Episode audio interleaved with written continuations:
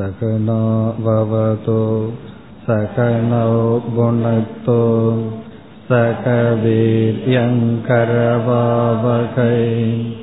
தேஜஸ்வினாவதீதமஸ்து மா வித்விஷாவகைஹ.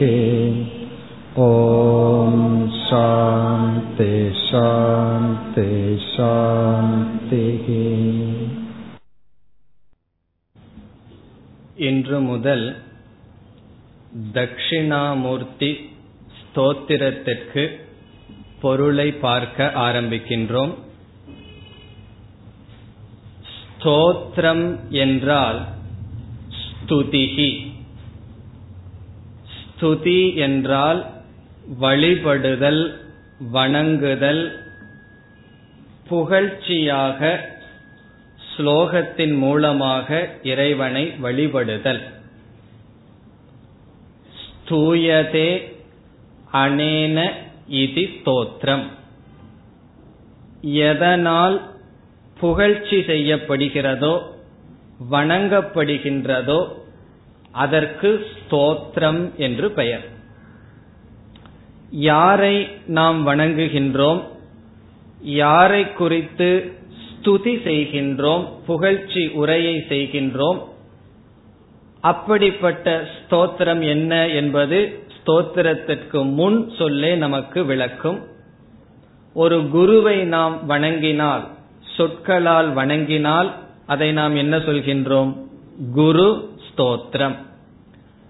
இப்பொழுது இங்கு யாரை குறித்து ஸ்தோத்திரம் பாடப்படுகின்றது? தட்சிணாமூர்த்தி ஸ்தோத்திரம். தட்சிணாமூர்த்தி என்ற கடவுளை வணங்குகின்ற வழிபாடு. தமிழில் கூறுவார்கள், பகவானுக்கு பூ மாலை சார்த்தினால் வாடிவிடும், ஆகவே பாமாலை சார்த்துகின்றேன் என்றெல்லாம் சொல்வார்கள். அந்த ஸ்தோத்திரம் என்பதற்கு தமிழில் பாமாலை, அதாவது செய்யுள்களினால், ஸ்லோகங்களினால் இறைவனுக்கு செய்யப்படுகின்ற நமஸ்காரம், அதற்கு ஸ்தோத்திரம் என்று பெயர். இதை வேதமானது இந்த காரியத்தை செய்தால் அதற்கு சூக்தம் என்று சொல்லப்படும். இப்போ வேதத்தில் இறைவனை குறித்து சில ஸ்லோகங்கள் அமைந்திருந்தால், மந்திரங்கள் அமைந்திருந்தால் அதற்கு சூக்தம் என்று பெயர். நமக்கு தெரிந்திருக்கும் புருஷ சூக்தம், விஷ்ணு சூக்தம் என்று. ஆகவே வேதம் இதை செய்தால் அதற்கு சூக்தம், பிறகு மற்றவர்கள் இதை செய்தால் அது ஸ்தோத்திரம். நமக்கு விதவிதமான ஸ்தோத்திரங்கள், விதவிதமான இஷ்ட தேவதை, குரு முதல் கொண்டு இருக்கின்றது. அதில் நாம் எடுத்துக்கொள்ள இருப்பது தட்சிணாமூர்த்தி ஸ்தோத்திரம். தட்சிணாமூர்த்தி ஸ்தோத்திரத்திற்கு வருவதற்கு முன் இவ்விதம் நாம் இறைவனை குறித்து புகழ் மாலை சூட்டுவதனால் என்ன பிரயோஜனம், இந்த ஸ்தோத்திரத்தினுடைய பங்கு என்ன, ரோல் ஆஃப் ஸ்தோத்திரம். நமக்கு எவ்வளவோ ஸ்தோத்திரங்கள் எல்லாம் இருக்கின்றது.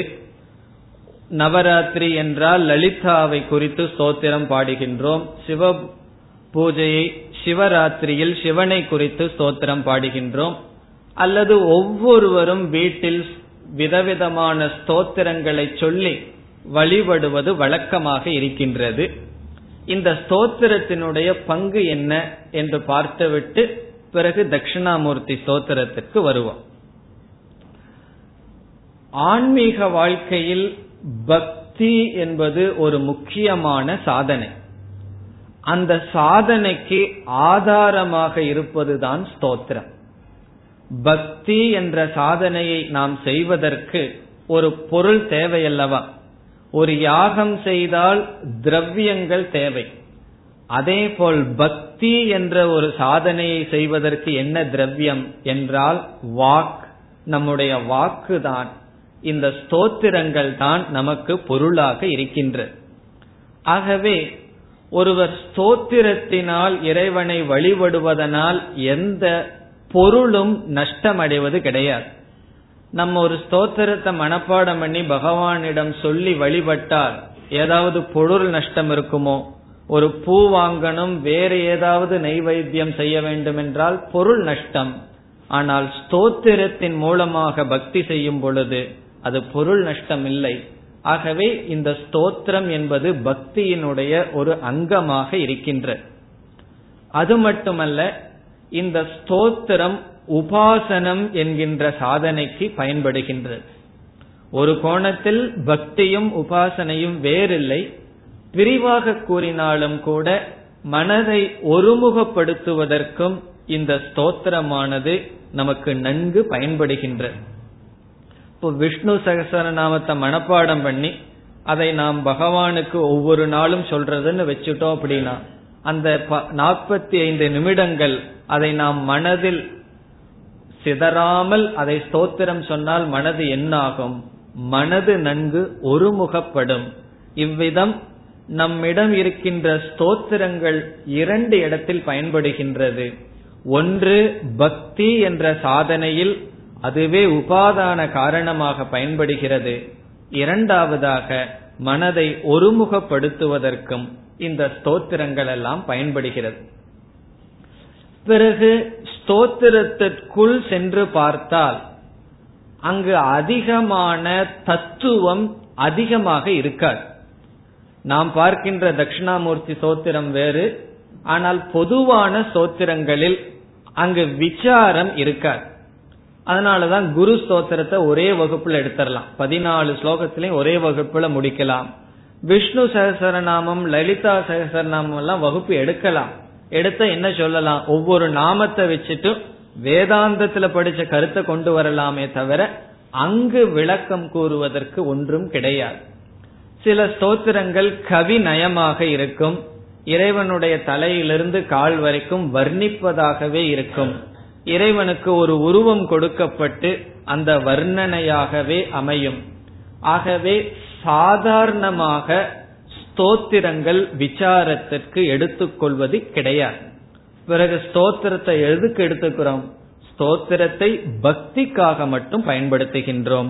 அதை மனம் உருகி அல்லது மனம் வேறு இடத்தில் செல்லாமல் அந்த ஸ்தோத்திரத்தை சொல்லி நாம் இஷ்ட தெய்வத்தை வணங்குவதற்கு பயன்படுகின்றோம். எல்லா ஸ்தோத்திரத்துக்கும் அதுதான் லெவல். ஆனா நம்ம பார்க்கிற தட்சிணாமூர்த்தி ஸ்தோத்திரம் வேறு, அதை பிறகு பார்ப்போம். இந்த பக்தியினால் என்ன பலன் என்றால், இந்த ஸ்தோத்திரங்களை நாம் பார்க்கும் பொழுது இந்த ஸ்தோத்திரங்கள், அதாவது இறைவனை குறித்த ஸ்துதியில் எல்லாமே உன்னை சார்ந்தது என்கின்ற அங்கம் முக்கியமாக இருக்கும். நீங்க எந்த ஸ்தோத்திரத்தை எடுத்து பார்த்தாலும் அந்தந்த தெய்வத்தை சார்ந்ததுதான் அனைத்தும் என்கின்ற பொருள் அதில் இருக்கும். இரண்டாவதாக, எந்த தெய்வத்தை குறித்து அந்த புகழ் மாலை இருக்கின்றதோ அந்த தெய்வமே அனைத்துமாக இருப்பதாக சொல்லப்படும். இவ்விதம் ஸ்தோத்திரத்தினுடைய மைய கருத்து இரண்டுதான், அனைத்தும் உன்னுடையது, அது மட்டுமல்ல அனைத்துமாகவும் நீ இருக்கின்றாய். இது ஓரளவுக்கு நம்முடைய மனதை தூய்மைப்படுத்த பயன்படும். இந்த பக்தி ஒருவனுக்கு இருந்தால் அமானித்துவம், அதம்பித்துவம் முதலிய நல்ல குணங்கள் எல்லாம் வந்து வாய்க்கும். இந்த பக்தி இருப்பதனால் நம்மிடம் இருக்கின்ற நல்ல குணங்களை பகவானிடம் சரணடைந்து இந்த கர்வம் இவைகளெல்லாம் வராமல் நம்மை பாதுகாத்து கொள்ள பயன்படும்.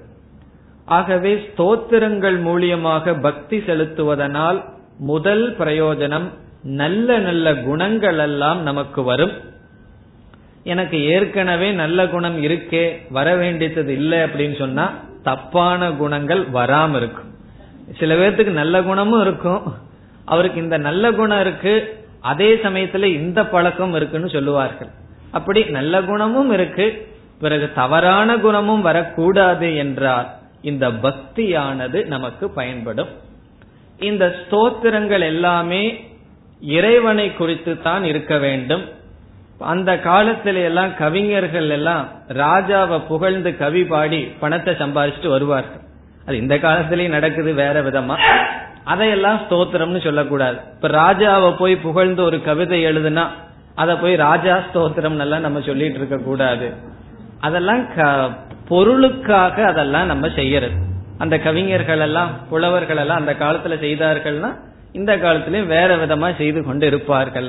அதெல்லாம் வெறும் முகஸ்துதி. நம்ம லோக்கல் லாங்குவேஜ்ல சொன்னோம்னா இந்த காக்கா பிடிக்கிறது இப்படி எல்லாம் நம்ம சொல்லலாமே தவிர அதை போய் ஸ்தோத்திரம் சொல்லக்கூடாது. இப்ப ஸ்தோத்திரம் என்று சொன்னால் அது இறைவனை குறித்து இருக்க வேண்டும், குருவை குறித்து இருக்கலாம், அவ்வளவுதான்.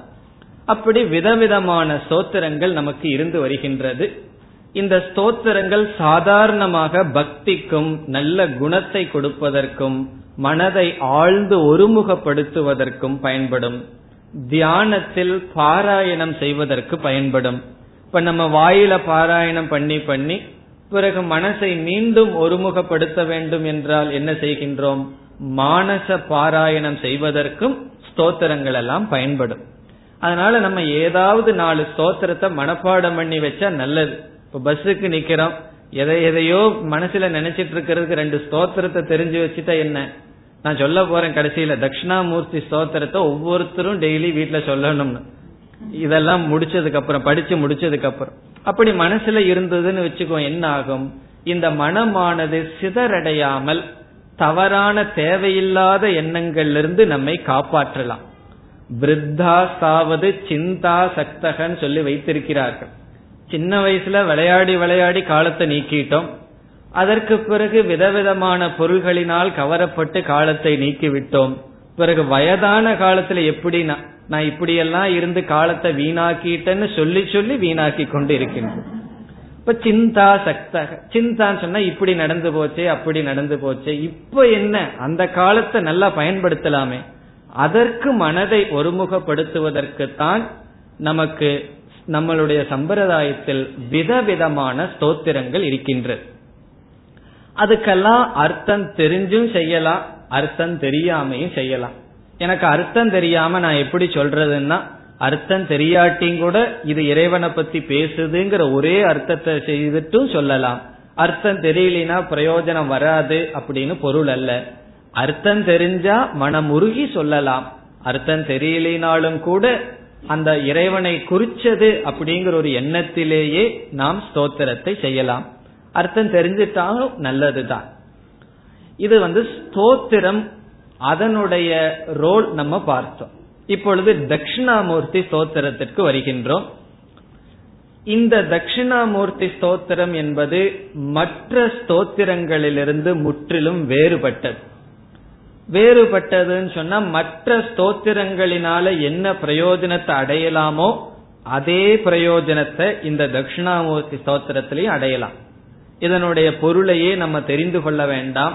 இத மனப்பாடம் பண்ணி நம்ம வந்து டெய்லி பாராயண மாதிரி செய்தோம்னா மன ஒருமுகப்பாடு அடையும், நல்ல குணங்கள் எல்லாம் அடையும், குணங்களை எல்லாம் அடையலாம்.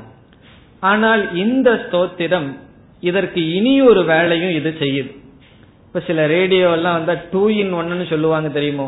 இந்த ரெண்டும் ஒரே பெட்டியில் இருக்கிறது போல இங்கு இனியொரு வேளையும் இந்த ஸ்தோத்திரம் செய்கின்றது. இந்த தட்சிணாமூர்த்தி ஸ்தோத்திரம் ஸ்தோத்திரமாக மட்டுமல்லாமல் ஒரு வேதாந்த கிரந்தமாகவே இருக்கின்றது. இது ஒரு வேதாந்தத்தினுடைய சாரமாகவே இது இருக்கின்றது. ஆகவே இதை நம்ம எதற்கும் பயன்படுத்தலாம், விசாரத்திற்கும் கூட இந்த தட்சிணாமூர்த்தி ஸ்தோத்திரம் பயன்படுத்தப்படுகிறது. அதனாலதான் நம்ம இதை வகுப்பாக எடுக்க இருக்கின்றோம். இப்ப மற்ற ஸ்தோத்திரங்கள் எல்லாம் என்ன வகுப்பு எடுக்கிறது இருக்கு? லலிதா சகஸ்ரநாமத்துல வகுப்பு எடுக்க முடியும், அதெல்லாம் வெறும் வர்ணனைகள் தான். ஆனால் இங்கு அப்படி இல்லாமல் இங்கு எந்த இறைவனை வழிபடுகின்றோமோ அந்த வழிபாட்டையும் ஆசிரியர் வைத்து பிறகு வேதாந்தத்தினுடைய மைய கருத்தையும் மிக தெளிவாக ஆசிரியர் கூறுகின்றார். ஆகவே இந்த ஸ்தோத்திரம் சிரவணம் என்ற சாதனைக்கும் உட்பட்டதாக இருக்கின்றது. இதை என்ன செய்யலாம்? இதை விசாரம் பண்ணும் பொழுது உபனிஷத் அல்லது வேதாந்தத்தினுடைய அறிவை நாம் அடையலாம், முதல் பிரயோஜனம். பிறகு இந்த ஸ்தோத்திரத்தினுடைய அர்த்தத்தை தெரிந்து நாம் இதை பாராயணம் செய்தால் இது வெறும் பாராயணம் உபாசனையாக மட்டுமல்லாமல் இதுவே ஒரு நிதித்தியாசனமாகவும் நமக்கு மாறுகின்றது. இப்ப மற்ற ஸ்தோத்திரங்களுக்கு ஒரே பிரயோஜனம் உபாசனைக்கு பயன்படும், மனதை ஒருமுகப்படுத்துவதற்கும் சில நல்ல குணங்களை அடைவதற்கும் மட்டும் பயன்படும். ஆனால் தட்சிணாமூர்த்தி ஸ்தோத்திரம் நிதித்தியாசனம் என்ற சாதனைக்கும் இது பயன்படும். இங்க டூ இன் ஒன்னு சொன்னா இந்த ஒரு ஸ்தோத்திரத்தில் உபாசனை நிதித்தியாசனம் இரண்டினுடைய பிரயோஜனத்தையும் நாம் அடையலாம். இப்ப இந்த ஸ்தோத்திரம் நமக்கு நிதித்தியாசனமா பயன்படணும்னா என்ன கண்டிஷன், என்ன நிபந்தனை? இந்த ஸ்தோத்திரத்தை நம்ம சொல்லும் பொழுது இதுல சொல்லி இருக்கிற அறிவானது மனசுல ஸ்புரிக்கணும். அப்பொழுதுதானே நிதித்தியாசனம் ஆகும். இதுல கடைசி வரி மட்டும் எனக்கு புரியுதுன்னு சொன்னா தஸ்மை ஸ்ரீ குருமூர்த்தையே ஸ்ரீ தட்சிணாமூர்த்தையே இதம் நமக, அது புரிஞ்சா அது ஸ்தோத்திரம். இந்த முதல் மூணு வரி புரிஞ்சிடுதுன்னு வச்சுக்கோ, அதை புரிஞ்சு கடைசி வரி புரிந்தால் அது நிதித்தியாசனம். ஆகவே இதை நம்ம ஒரு வகுப்பு போலயே சிரவணம் முதல்ல பண்ணுவோம். இப்ப நிதித்தியாசனம் எப்ப பண்ண முடியும்? சிரவணத்தை தொடர்ந்து நிதித்தியாசனம் வரும். ஆகவே முதலில் இந்த ஸ்தோத்திரங்களை நாம் விளக்கமாக பார்த்து, இதை பார்க்கும் பொழுதே வேதாந்தத்தினுடைய சாரம் நமக்கு கிடைக்கின்றது. ஆகவே இதுவே ஒரு உபனிஷத் வகுப்பிற்கு சமம். அதனாலதான் கீத வகுப்புல இதை எடுக்கிறது இல்லை. உபனிஷத் படிக்கின்ற மாணவர்களுக்கு எடுக்கின்ற ஸ்தோத்திரம், எடுக்கின்ற வகுப்பு உப உபனிஷத்தினுடைய சாரம் வர இருக்கின்றது. அந்த சாரத்துடன் இந்த ஸ்தோத்திரத்தை நாம் கூறினால் இது நமக்கு நிதித்தியாசனமாக மாறும். இனி இந்த தட்சிணாமூர்த்தி என்றால் என்ன என்ற கருத்துக்கு வருவோம். ஸ்தோத்திரங்கள் விதவிதமான இஷ்ட தேவதைகளை குறித்து அமைவது உண்டு. சிவனை குறித்து, விஷ்ணுவை குறித்து, முருகனை குறித்து. இங்கு தட்சிணாமூர்த்தி என்ற ஒரு தேவதையை குறித்து அமைந்த ஸ்தோத்திரம் இது. தட்சிணாமூர்த்தி என்பவர் சிவனுடைய அவதாரம், சிவனுடைய ஒரு அம்சம். எப்படி பாகவதத்தில் விஷ்ணுவானவர் விதவிதமான அவதாரங்கள் எடுத்தார்னு படிக்கிறோமோ, அதே போல சிவபுராணத்தை படித்தால் சிவபெருமான் விதவிதமான அவதாரங்கள் எடுத்திருக்கிறார். சிவபுராணத்தில் என்ன சொல்லும்? ஒவ்வொரு நாயன்மார்களுக்காக பகவான் எப்படியெல்லாம் தோன்றினாரோ அதெல்லாம் அவதாரமாக அவர்கள் சொல்வார்கள். அதனால சிவபுராணத்துல மட்டும் ஒன்பது அவதாரம் பத்து அவதாரம்னு கிடையாதான், எல்லாமே பகவானுடைய அவதாரம். பக்தர்களுக்காக தன்னை எப்படி தோற்றுவித்துக் கொண்டாரோ அது எல்லாமே சிவனுடைய அவதாரம். அப்படி சிவபெருமானால் எடுக்கப்பட்ட ஒரு உருவம்தான் தட்சிணாமூர்த்தி என்கின்ற ஒரு தேவதை, அல்லது சிவனுடைய ஒரு வெளிப்பாடு.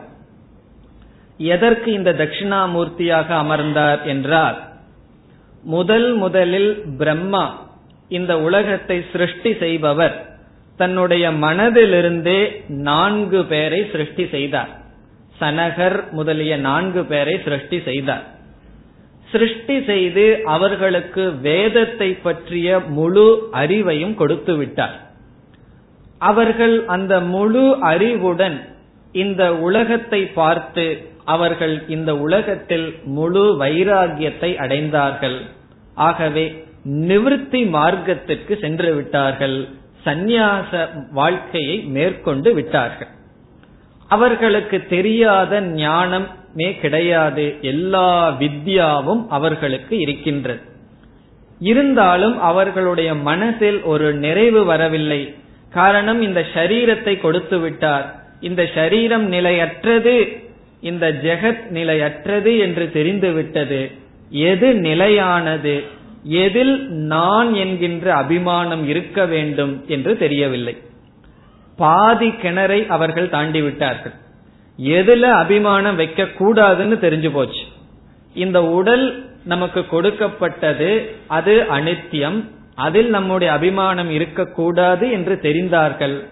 பிறகு எதை நான் என்று புரிந்து கொள்ள வேண்டும் என்ற ஒரே ஒரு ஞானம் அவர்களுக்கு இல்லை. உடனே அவர்கள் என்ன செய்தார்கள்? தன்னுடைய அப்பாவிடமே இதை கேட்டு தீர்வு காணுவோம்னு பிரம்மாவிடம் சென்றார். எங்களுக்கு எங்களை பற்றிய ஞானம் கொடுங்கள், ஆத்ம ஞானத்தை கொடுங்கள், அல்லது எந்த ஞானத்தினால் நாங்கள் நிறைவை அடைவோமோ அந்த ஞானத்தை கொடுங்கள் என்று கேட்டார். பிறகு பிரம்மா பார்த்தார், நான் உபதேசத்தை ஆரம்பித்தால் அப்பாதேனன்னு சொல்லி நீங்கள் ஸ்ரத்தையாக கேட்க மாட்டீர்கள். சில சமயம் நடக்கிறது உண்டு அல்லவா. இப்ப நீங்க போய் வீட்டுல இந்த மாதிரி தட்சிணாமூர்த்தி ஸ்தோத்திரத்தை படிச்சேன்னா சில பேர் கேட்பாங்களா ஸ்ரத்தையா, நீ சொல்றது என்ன அப்படின்னு சொல்லி கேட்க மாட்டார்கள்.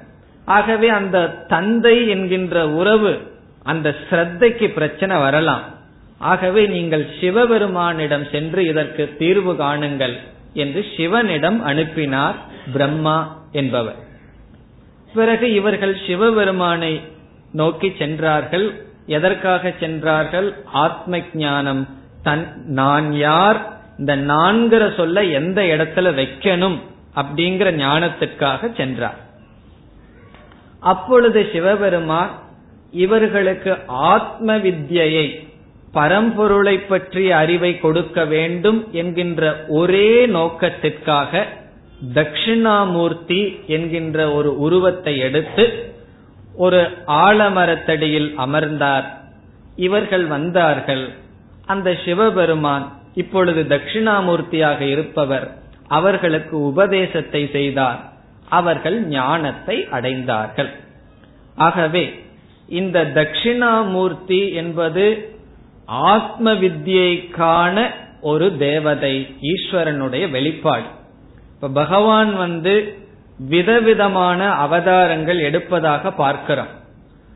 ஒவ்வொரு விதமான அவதாரத்திலும் ஒவ்வொரு குறிக்கோள் இருக்கும். இப்ப ராம அவதாரத்துல தர்மத்தை நிலைநாட்டுவது குறிக்கோள்.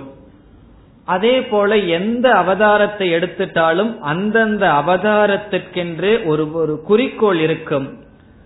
அல்லது ஒவ்வொரு வெளிப்பாடும் ஒவ்வொரு சொத்தை ஸ்ரீ, ஒவ்வொரு தர்மத்தை காட்டும். இப்போ பொருளுக்கு வெளிப்பாடு என்றால் லக்ஷ்மி, உலக அறிவு அல்லது அறிவுக்கு வெளிப்பாடு என்றால் சரஸ்வதி, அதே போல் வீரத்திற்கு வெளிப்பாடு என்றால் துர்கா. இவ்விதம் ஒரே இறைவன் விதவிதமான வெளிப்பாட்டுக்கு விதவிதமான இஷ்ட தேவதையாக இருக்கின்றார். அப்படி ஆத்ம வித்யைக்கு அதிஷ்டான தேவதையாக இருப்பவர் யார் என்றால் தட்சிணாமூர்த்தி என்ற ஈஸ்வரனுடைய வெளிப்பாடு. ஆகவே நமக்கு வந்து அந்தந்த பொருளை அடையிறதுக்கு அந்தந்த தேவதைகளை நாம் உபாசனை செய்யலாம்.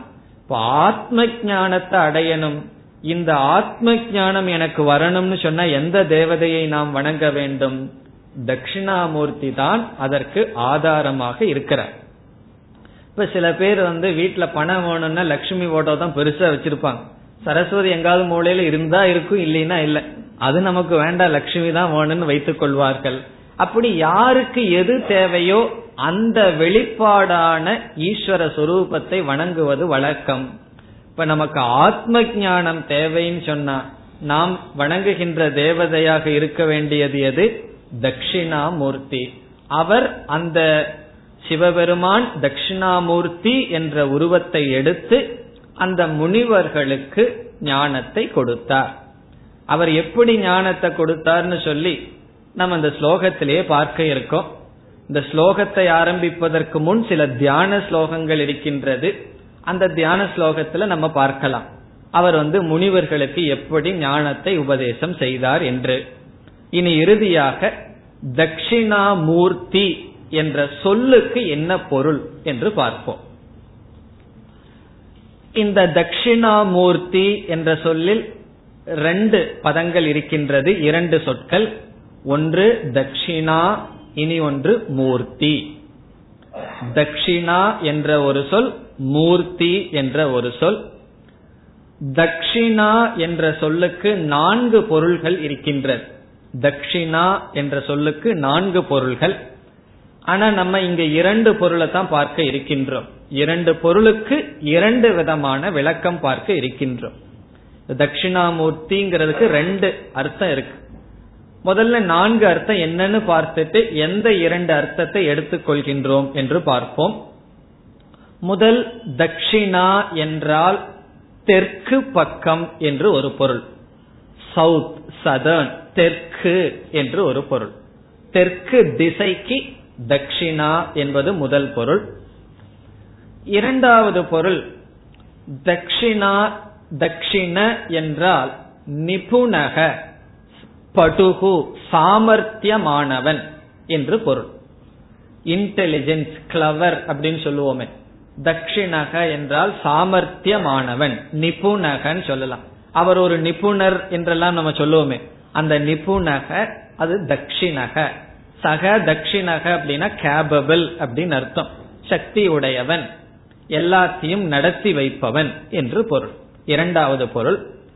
மூன்றாவது பொருள், தக்ஷிணா என்றால் வலது பக்கம் என்று ஒரு பொருள். தக்ஷிண ஹஸ்தக என்றால் வலதுகை, வலது தக்ஷிணா என்றால் வலது.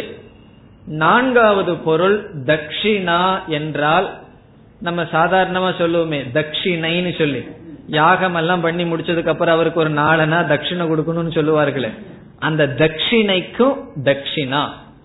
கிஃப்ட், பிரசன்ட், தமிழ்ல சொல்றதா இருந்தா தட்சிணைன்னு தான் சொல்லணும், இல்லைன்னா காணிக்கைன்னு சொல்லலாம். இந்த கோயில போய் காணிக்க போடுங்கன்னு சொல்லுவார்களே, தட்டுல காணிக்க போடுன்னு சொல்லுவார்களே, அந்த காணிக்கை அல்லது கிஃப்ட். ஒரு யாகம் பண்ணி முடிச்சதுக்கு அப்புறம் அந்த பிரீஸ்ட், அந்த பிரீஸ்டுக்கு நம்ம கொடுக்கிற தட்சிணைக்கும் தட்சிணா என்ற பொருள். இந்த நான்கு பொருள்ல கடைசி ரெண்டு பொருள் நமக்கு இங்க வந்து வராது, சும்மா தெரிஞ்சுக்கிறதுக்காக சொன்னேன். முதல் ரெண்டு பொருளை எடுத்துட்டு இப்பொழுது தட்சிணாமூர்த்தியோட சேர்த்து பார்க்க வேண்டும். இப்ப முதல் இரண்டு பொருள் நாம் எடுத்துக்கொள்ள இருப்பது, தெற்கு என்பது ஒரு தெற்கு திசை என்பது ஒரு பொருள். இரண்டாவது பொருள் தட்சிணக என்றால் சமர்த்தக, நிபுணக, படுகு. இப்ப முதல் பொருளை எடுத்துட்டு என்ன அர்த்தம்னு பார்க்கலாம். இப்ப தட்சிணா என்றால் தெற்கு திசை, மூர்த்தி என்றால் உருவம், விக்கிரக. மூர்த்தி என்றால் உருவம், ஃபார்ம், விக்கிரகம் என்று பொருள். அதாவது அவருடைய உடல், உருவம். இப்ப பொருள் எப்படி வரும்? தட்சிணா மூர்த்தி என்றால் தட்சிண திக் அபிமுகா மூர்த்திஹி யஸ்ய சக சிவக. தக்ஷிணா என்றால் தக்ஷிண திக், தக்ஷிணா தெற்கு திசையை, தக்ஷிண திக். அபிமுகா என்றால் அதை நோக்கி, தக்ஷிண திக் அபிமுகா மூர்த்திஹி விக்கிரக யஸ்ய சக.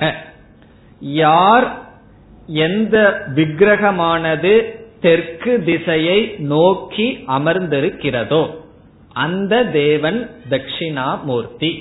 இப்ப தட்சிண திக் என்றால் தெற்கு திசை, அபிமுக என்றால் அதை நோக்கி அமர்ந்திருக்கின்ற விக்கிரக சரீரம், தேகக மூர்த்திகி யஸ்ய யார். இப்ப முதல் பொருள் என்ன? தெற்கு திசையை நோக்கி அமர்ந்திருக்கின்ற இறைவன், தேவன். இது யாரை குறிக்கின்றது?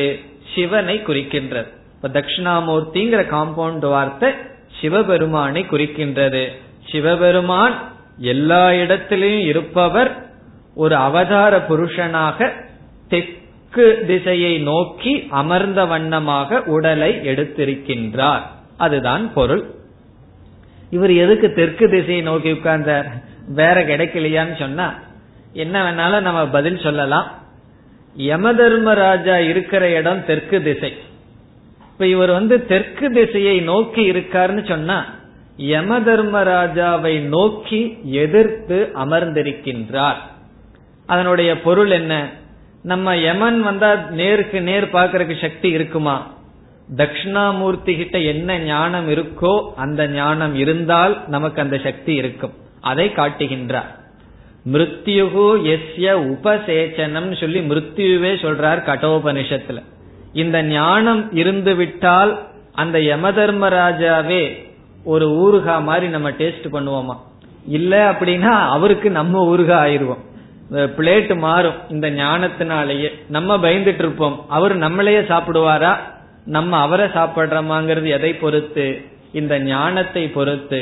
இப்ப தட்சிணாமூர்த்தி ஆனவர் இந்த உடலை எடுத்த போதிலும் கூட, உடலோடு இருந்த போதிலும் கூட, நான் பரபிரம்ம சொரூபமாக இருக்கிறேன்கிற ஞானத்தை உடன் அவர் இருந்த காரணத்தினால் அவர் யமனை நோக்கி அமர்ந்திருக்கின்றார்.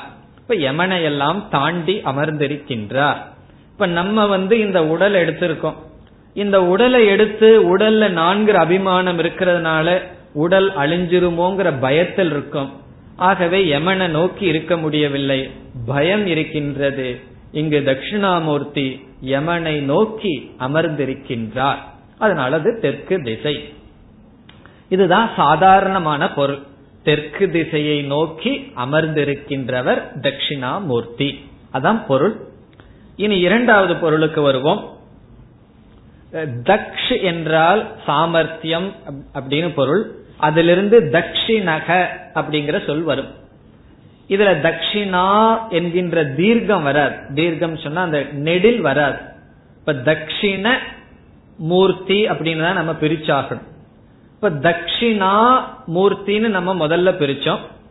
இரண்டாவது விதத்துல எப்படி பிரிக்கணும்? தக்ஷிண அப்படின்னு பிரிச்சு தக்ஷிணக என்றால் சாமர்த்தியமானவன் பிரிச்சு ஒரு ஆவ மூர்த்திங்கிற வார்த்தைக்கு முன்னாடி சேர்த்து தக்ஷிணக அசௌ அமூர்த்திச்ச, அமூர்த்தி என்று நாம் பிரிக்க வேண்டும். அமூர்த்தி என்றால் உருவம் அற்றவர். அமூர்த்திச்ச தக்ஷிணக அசௌ அமூர்த்திச்ச, அமூர்த்திகி என்றால் உருவம் அற்றவர், தக்ஷிணக என்றால் சாமர்த்தியமானவர். இதனுடைய விளக்கம் என்னவென்றால், இந்த தட்சிணாமூர்த்தி உண்மையில் ஈஸ்வரனாகவே இருக்கின்ற காரணத்தினால் மாயையை தன்னுடைய வசத்தில் வைத்து இந்த முழு பிரபஞ்சத்தையே சிருஷ்டி ஸ்திதி லயம் செய்கின்ற தட்சிணக சாமர்த்தியத்தை உடையவர். ஒருவரிடம் இவர் ரொம்ப சாமர்த்தியமானவர்னு சொன்னா அடுத்த கேள்வி எதுல சாமர்த்தியமானவர்? வியாபாரம் பண்றதுலயா, அல்லது பொய் சொல்றதுலயா, அல்லது விளையாட்டுலயா, எதுல சாமர்த்தியமானவர்? சில பேர் ஒரு பொருள் கடையில போய் வாங்குறதுல சாமர்த்தியமா இருப்பார்கள். அது அடிச்சு பேசி வாங்குறது சில பேர்த்துக்கு தெரியாது, சில பேர்த்துக்கு தெரியும். இப்படி சாமர்த்தியம்னா எத்தனையோ சாமர்த்தியம் இருக்கே. இங்க இங்க என்ன சாமர்த்தியம் என்றால் சிருஷ்டி ஸ்திதி சம்ஹார சாமர்த்தியம். இந்த உலகத்தையே படைத்து காத்து தன்னுள் எடுக்கின்ற சாமர்த்தியத்தை உடையவர். இந்த சாமர்த்தியத்தை இவர் எப்படி கிடைச்சார், எங்கிருந்து கிடைச்சதுன்னு சொன்னா, சில சமயங்கள்ல நம்ம தட்சிணாமூர்த்திக்கு முன்னாடி ஸ்ரீ அப்படிங்கிற வார்த்தையை சேர்த்துவோம். ஸ்ரீ தட்சிணாமூர்த்தி. அந்த ஸ்ரீ அப்படிங்கிறது மாயையை குறிக்கின்றது. அந்த மாயையை தன் வசம் வைத்து கொண்டு இந்த சக்தியுடன் இருப்பவர் ஸ்ரீயுக்த தட்சிணாமூர்த்தி. இந்த மாயையை என்ன பண்ணியிருக்காராம்? அந்த மாயையை தன் வசத்துல வைத்துக்கொண்டு இந்த உலகத்தை படைக்கின்றார், காக்கின்றார், பிறகு தன்னிடம் எடுத்து கொள்கின்றார்.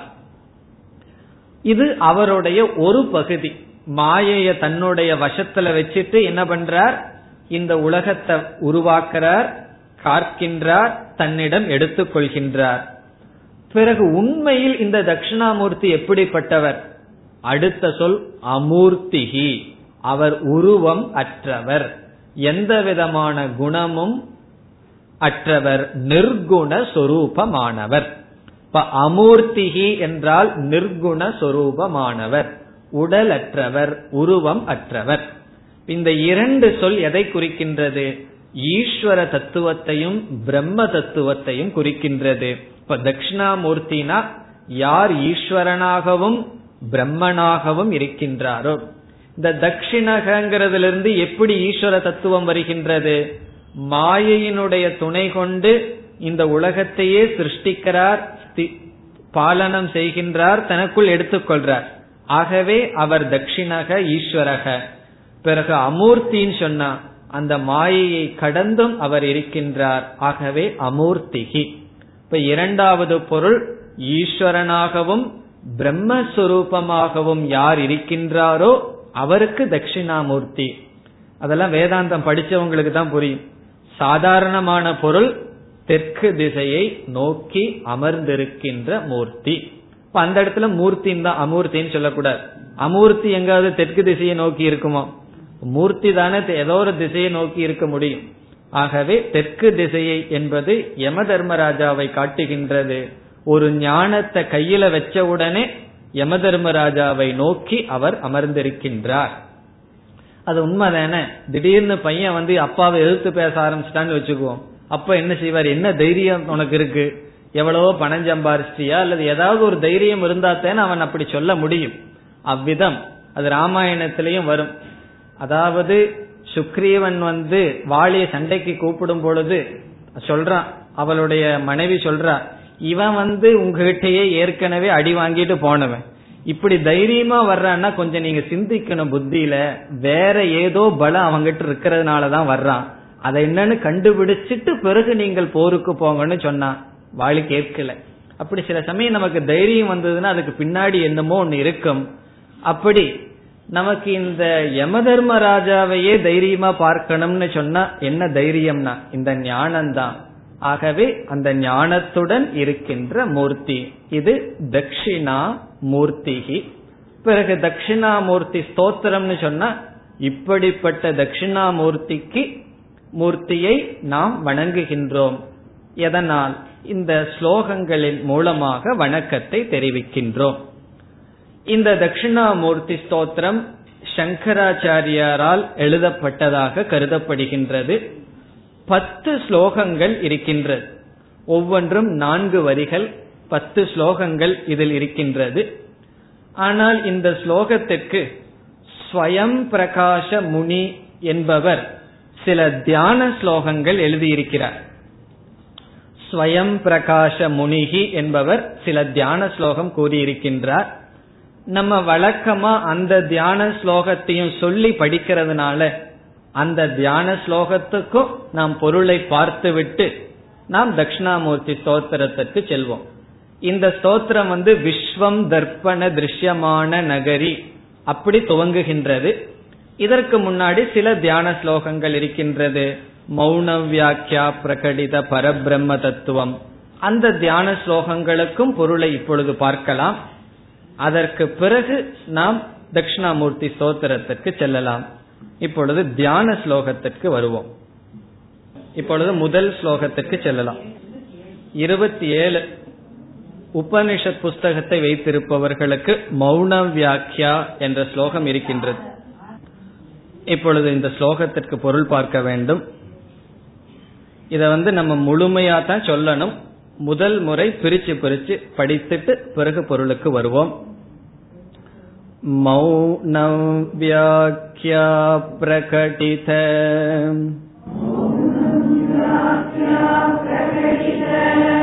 பரபிரம்ம தத்துவம் யுவானம்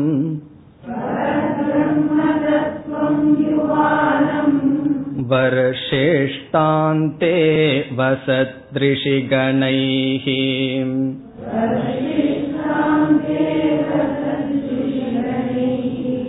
ஆவ்ருதம் பிரம்மனிஷ்டைஹி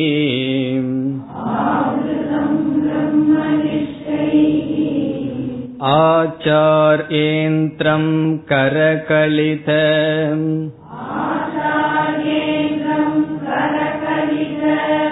சின்முத்ரமானந்தரூபம்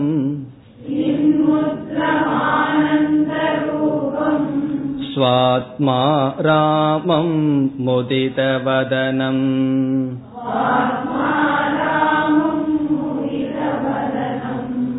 தக்ஷிணாமூர்த்திமீடே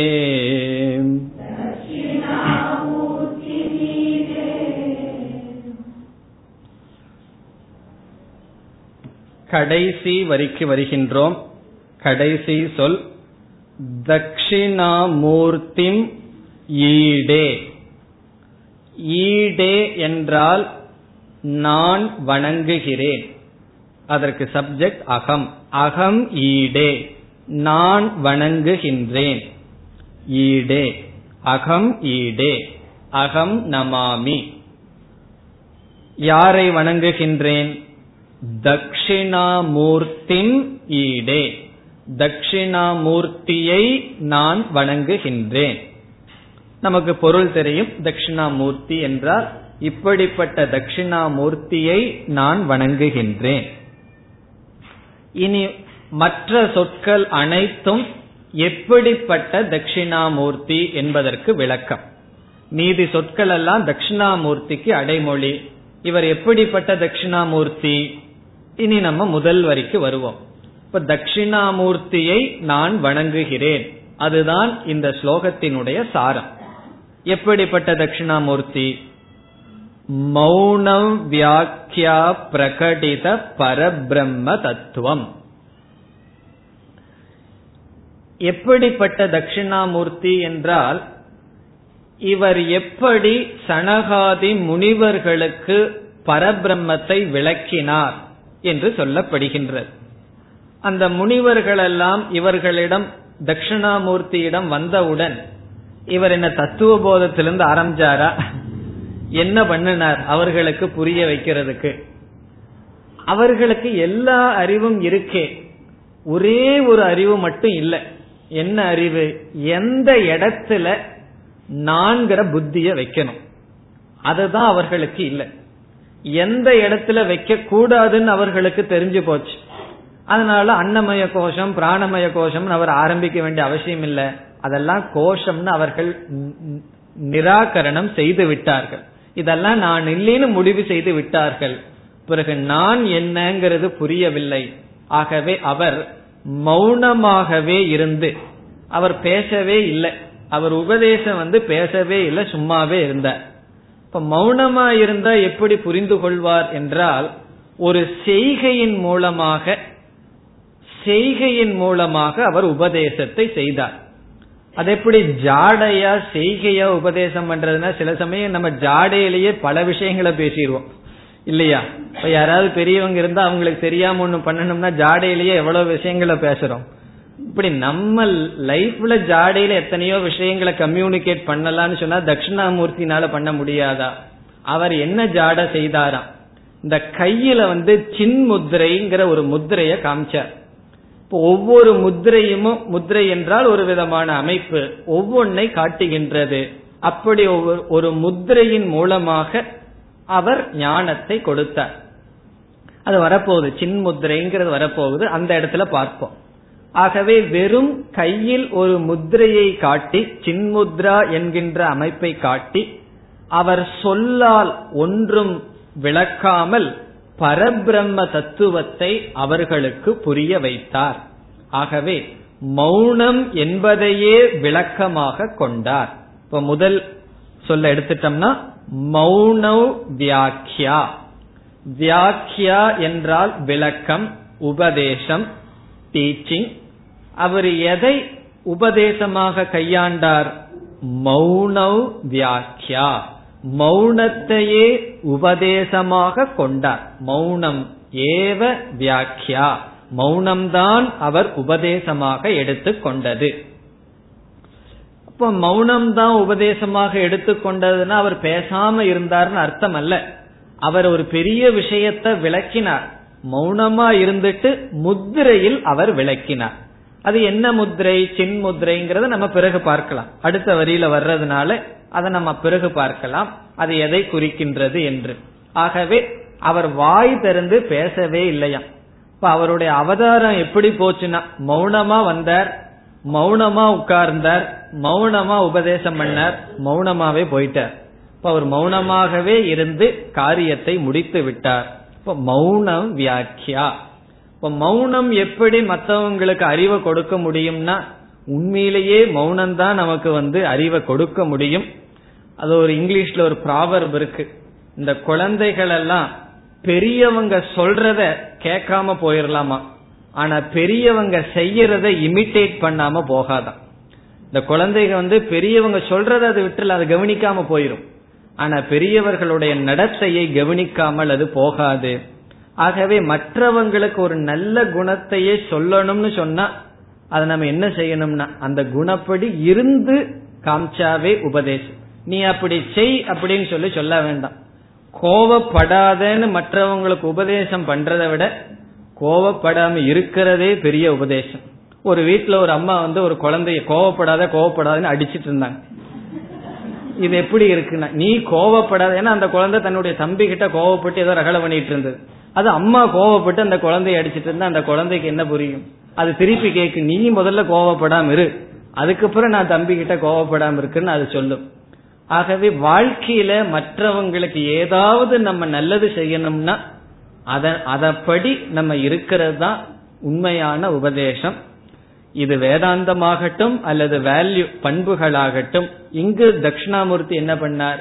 மௌனம் என்கின்ற வியாக்கியானத்தை செய்தார். அந்த மௌனம்ங்கிறதுல எதை அவர் காட்டினாராம்?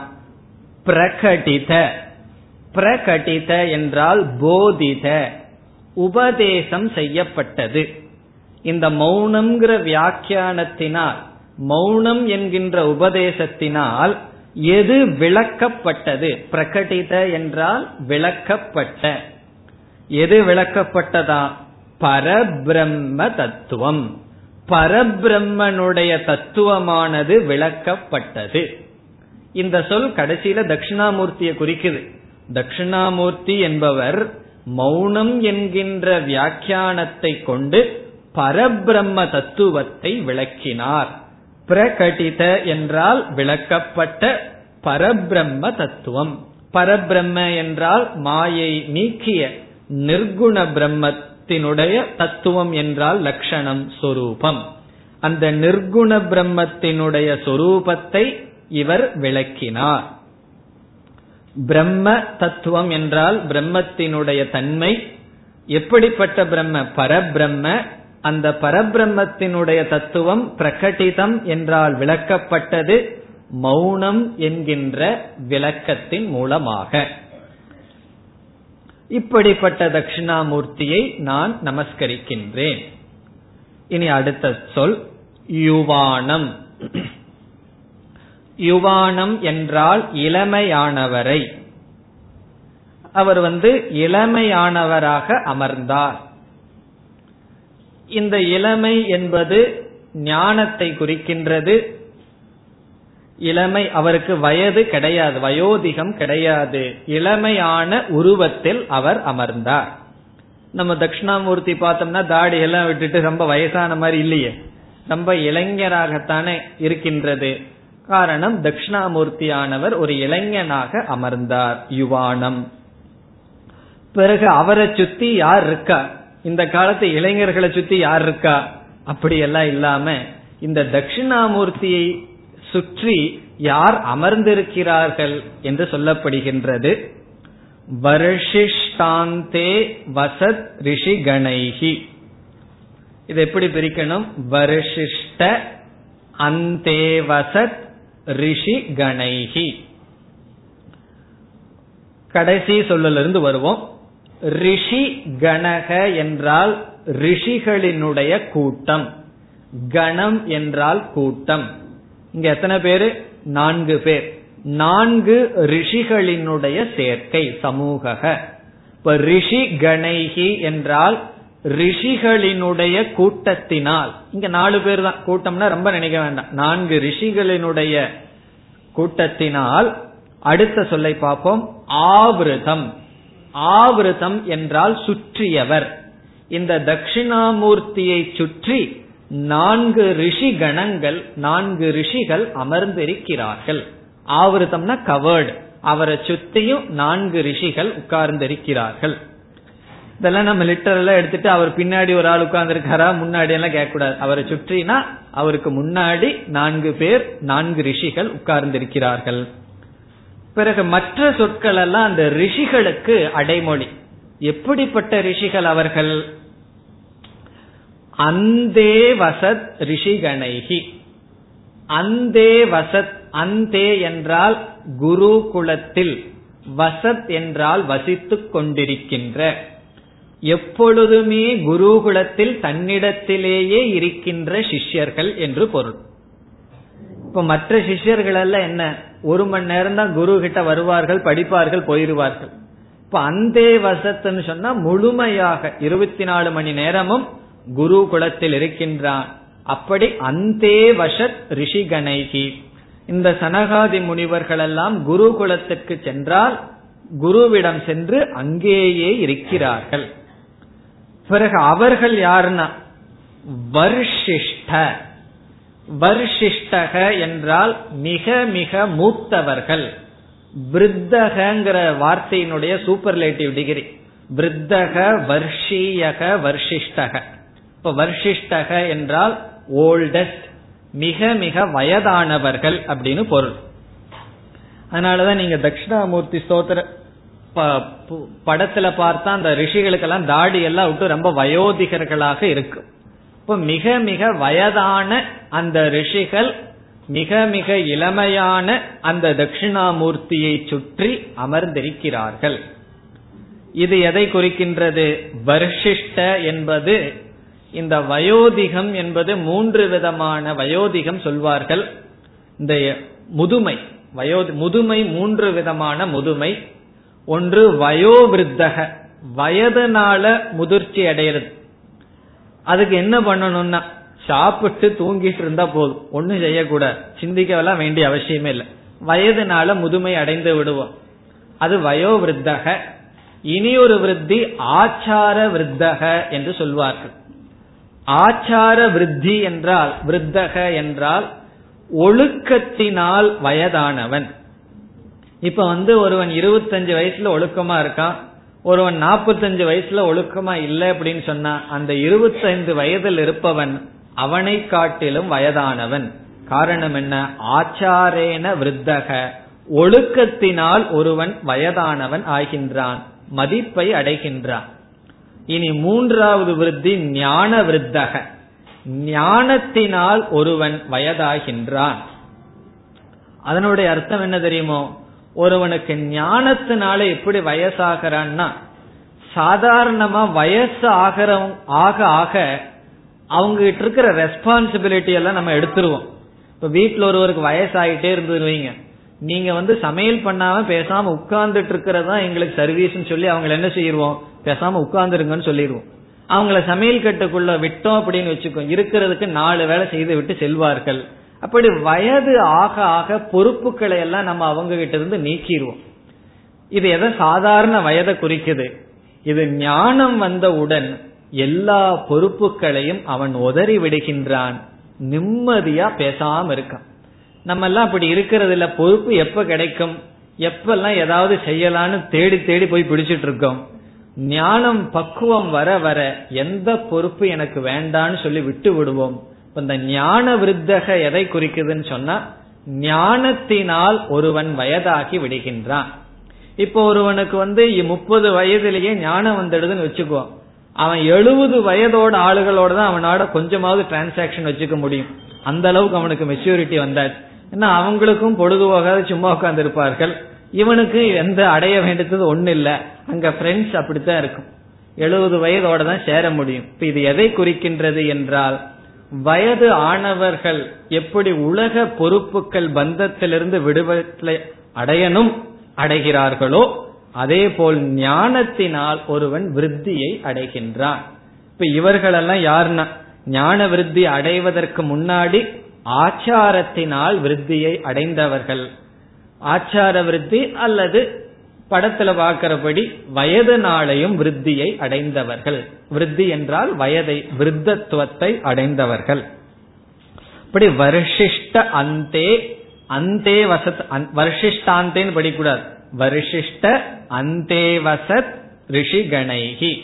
ரிஷி கூட்டங்களினால், எப்படிப்பட்ட ரிஷி கூட்டங்கள்? ஆசிரமத்திலே தன்னிட ஆசிரமத்திலே அந்தேவாசின்னு சொல்றது, அந்தேவாசி என்றால் ஆசிரமத்திலேயே வசிக்கின்ற ரிஷிகணங்கள். வர்ஷிஷ்டக வயதினாலும் அறிவினாலும் ஆச்சாரத்தினாலும் வயோதிகத்தை மேலான நிலையை வளர்ந்தவர்கள். அதனாலதான் சொல்லுவார்கள் ageing is different from growing. இந்த க்ரோத் வேற, ஏஜ் வேற. ஏஜ்ன்னு சொன்னா வயது ஆகிறது ஆயிட்டு தான் இருக்கும், குரோத் அப்படின்னா மென்டல் குரோத், மனதில் வளர்ச்சி. உடம்பும் வயதும் வர வர நமக்கு என்ன வரணும், அது வந்தா நல்லா இருக்கும், வந்தால் மனோ வளர்ச்சி வர வேண்டும். அந்த வளர்ச்சியை அடைந்தவர்கள். இல்ல அப்படின்னா எண்பத்தி மூணு வயசுலயும் அந்த ஞாயிற்றுக்கிழமை சினிமா விடாம பாக்குற ஆளுகள்லாம் இருக்கு. ஒருவர் சொன்னார், எண்பத்தி மூணு வயசு ஆச்சு நீங்க கிளாஸுக்கு வரலாமேன்னு, சினிமா மேல ஒன்னு அந்த சபலம் போகலையேங்கிற. நிஜமாலுமே எண்பத்தி மூணு வயசானவரை நான் பார்த்தேன், உன் என்ன வய விருத்தகன் அவர்களை சொல்வது? ஆகவே வயது ஆக ஆக இல்ல நம்ம வீட்டில் இருக்கிற பேரனே சொல்லுவான், இந்த வயசுல எங்காவது கோயில்ல போய் உட்கார வேண்டியது மறைச்சிட்டு முன்னாடி வந்து உட்கார்ந்து இருக்கீங்களேன்னு சொல்லுவான். அப்படி அந்த வயதுல அந்தந்த காரியத்தை செஞ்சா அதற்கு அழகு. அந்த வயதுக்கு அந்த காரியத்தை நாம் செய்ய வேண்டும். அது எப்ப செய்ய முடியும்னா மனம் பக்குவம் அடைந்திருந்தால். அப்படி மனதினால் ஆச்சா ஆச்சாரத்தினாலும் வயதானவர்கள். சரி, வயதான காலத்துல எந்த விதமான பொறுப்புகளும் கிடையாது. டிவி பாக்குறத திட்டுறீர்கள் அப்படின்னு சொன்னா மனசு இருக்கு, அதை வச்சுட்டு என்ன பண்றது? ஒரு பொறுப்பும் கொடுக்கல. பொறுப்பை கொடுத்தாவது ஏதாவது கால்குலேட் பண்ணிட்டு இதை பண்ணலாம் அதை பண்ணலாம்னு திட்டம் போட்டு காலத்தை செலுத்தலாம். மனசு புத்தி இருக்கு, அதை வச்சுட்டு என்ன பண்ணணும்னா இந்த ரிஷிகள் வந்து காலத்தை எதற்கு பயன்படுத்தினார்களாம்? அடுத்த சொல் பிரம்ம நிஷ்டைகி. பிரம்ம நிஷ்டைகி என்றால் உபாசனா நிஷ்டைகி. அவர்கள் உபாசனை செய்து கொண்டு இருந்தார்கள். சகுண பிரம்ம நிஷ்டைகி, சகுண பிரம்மத்தை தியானித்துக் கொண்டு இருந்தார்கள். இதுவும் ரிஷிகளுக்கு அடைமொழி. எப்படிப்பட்ட ரிஷிகள்? இந்த இடத்துல பிரம்ம நிஷ்டன் சொன்னா நம்ம முண்டகோபனிஷத் படிச்சிருந்து அது ஒரு கால் மறக்காம வேற இருந்து அந்த பிரம்ம நிஷ்டன் ஸ்ரோத்ரியன் எல்லாம் சொல்லி இருக்கிறமே, அந்த பிரம்ம நிஷ்டன் அல்ல. இது வந்து சகுண பிரம்மன், ஒரு ஈஸ்வரனிடத்தில் மனதை வைத்தவர்கள். குறிப்பா எதை காட்டுகின்றது என்றால் ஜபோ நிஷ்டக, ஜபத்தில் நிஷ்டை உடையவர்கள். நான் வேறொரு வயதானவரையும் பார்த்தேன், அது பெருமைக்குரிய விஷயம். அப்படி இருக்கணும்னு, இது வந்து வெதிரேக திருஷ்டாந்தம் அல்ல, அன்வய திருஷ்டாந்தம். அவர் வந்து ஜபம் பண்றதுதான் அவர் காலையிலிருந்து சாயந்தரத்து வரைக்கும் வேலை. அவரிடம் ஒரு நல்ல குணம் சொல்லி வீட்டில் இருக்கிறவங்க வந்து சொன்னார்கள், எனக்கு இது வேணும்னு கேட்கவே மாட்டாராம். சாப்பாட்டுக்கு எதை கொடுக்கறாங்களோ காஃபி கொடுத்தா குடிப்பார், இல்லைன்னா கேட்க மாட்டார். இந்த நேரத்துக்கு அவர்களாக, ஏன்னா வீட்டுல இருக்கிறவங்களுக்கு எத்தனையோ வேலை இருக்கும், நம்ம போய் சாப்பிட்றோன்னு சொல்லக்கூடாது. அந்த குழந்தைய ஸ்கூலுக்கு போகணும், எத்தனையோ வேலை இருக்கும். பேசாம ஜபம் பண்ணிட்டே இருப்பாராம். எப்ப சாப்பாடு கிடைக்குதோ சாப்பிடுவார், குத்தம் சொல்ல மாட்டார். அது ஒரு முக்கியமானது, உப்பு சரியில்லை அது சரியில்லைன்னு சொல்லி. அப்படி எந்த விதமான பேச்சு இருக்காதான், பேசாம கட்டல் உட்கார்ந்துட்டு ஜபம் பண்ணிட்டே இருப்பாராம். அவர்கள் வீட்டில் இருக்கிறதே ஒரு தெய்வம் வீட்டில் இருக்கிற மாதிரி இருக்குன்னு சொல்லி சொல்கிறார். அது என்னன்னா அதான் பிரம்ம நிஷ்டைன்னு சொல்றது. இப்போ வயதான காலத்துல காலம் நம்ம கையில் இருக்கு, அந்த காலத்தை எப்படி போக்கணும்னா ஜபம்ங்கிற சாதனையில தான் போக்க முடியும். சரி, எழுபது வயசுக்கு மேல ஆரம்பிக்கிறேன்னா அப்ப ஆரம்பிக்கிற வயசு அல்ல. எப்ப அந்த அறிவு வருதோ அப்பவே இந்த ஜபத்தை ஆரம்பிச்சோம்னா தான் எழுபது வயசுல அந்த வயது வரும்போது நம்மளால பேசாம உட்கார்ந்துருக்க முடியும். பேச கத்துக்கிறது வேற, பேசாம இருக்க கத்துக்கிறது அதை விட முயற்சி பண்ணணும். இப்ப குழந்தைகள் வந்து பேச கத்து பழகியாச்சு, அடுத்தது பேசாம இருந்து கத்துக்கிறதுங்கிறது அதை விட ஒரு பெரிய சாதனை. அப்படி மனசு வரணும்னா ஜபம்ங்கிற ஒரே ஒரு சாதனை தான். அதை நம்ம பழகி அதுல மனதினுடைய சுகத்தை பழகிட்டோம்னா விவகாரத்திலிருந்து நம்மிடத்திலே நாம் இருக்க முடியும். இந்த முனிவர்கள் எல்லாம் யாருன்னா பிரம்ம நிஷ்டைகி, அந்த ஈஸ்வரனுடைய நாமத்திலும் ஈஸ்வரனுடைய ரூபத்திலும் எப்பொழுதும் காலத்தை செலுத்துபவர்கள். உபாசனையினால் தன்னுடைய மனதை பயன்படுத்துபவர்கள் என்பது பொருள். இப்படிப்பட்ட முனிவர்களினால் ஆவிருதம், இப்படிப்பட்ட முனிவர்கள் கூட்டங்களினால் சூழப்பட்ட இளமையான மௌனம் என்கின்ற வியாக்கியானத்தை கொண்டு பரபிரம்மத்தை விளக்கிய தட்சிணாமூர்த்தியை வணங்குகின்றேன். மற்ற இரண்டு வரி அடுத்த வகுப்பில் பார்ப்போம். ஓம் பூர்ணமத பூர்ணமிதம் பூர்ணாத் பூர்ணமுதச்யதே பூர்ணஸ்ய பூர்ணமாதாய பூர்ணமேவாவசிஷ்யதே. ஓம் சாந்தி.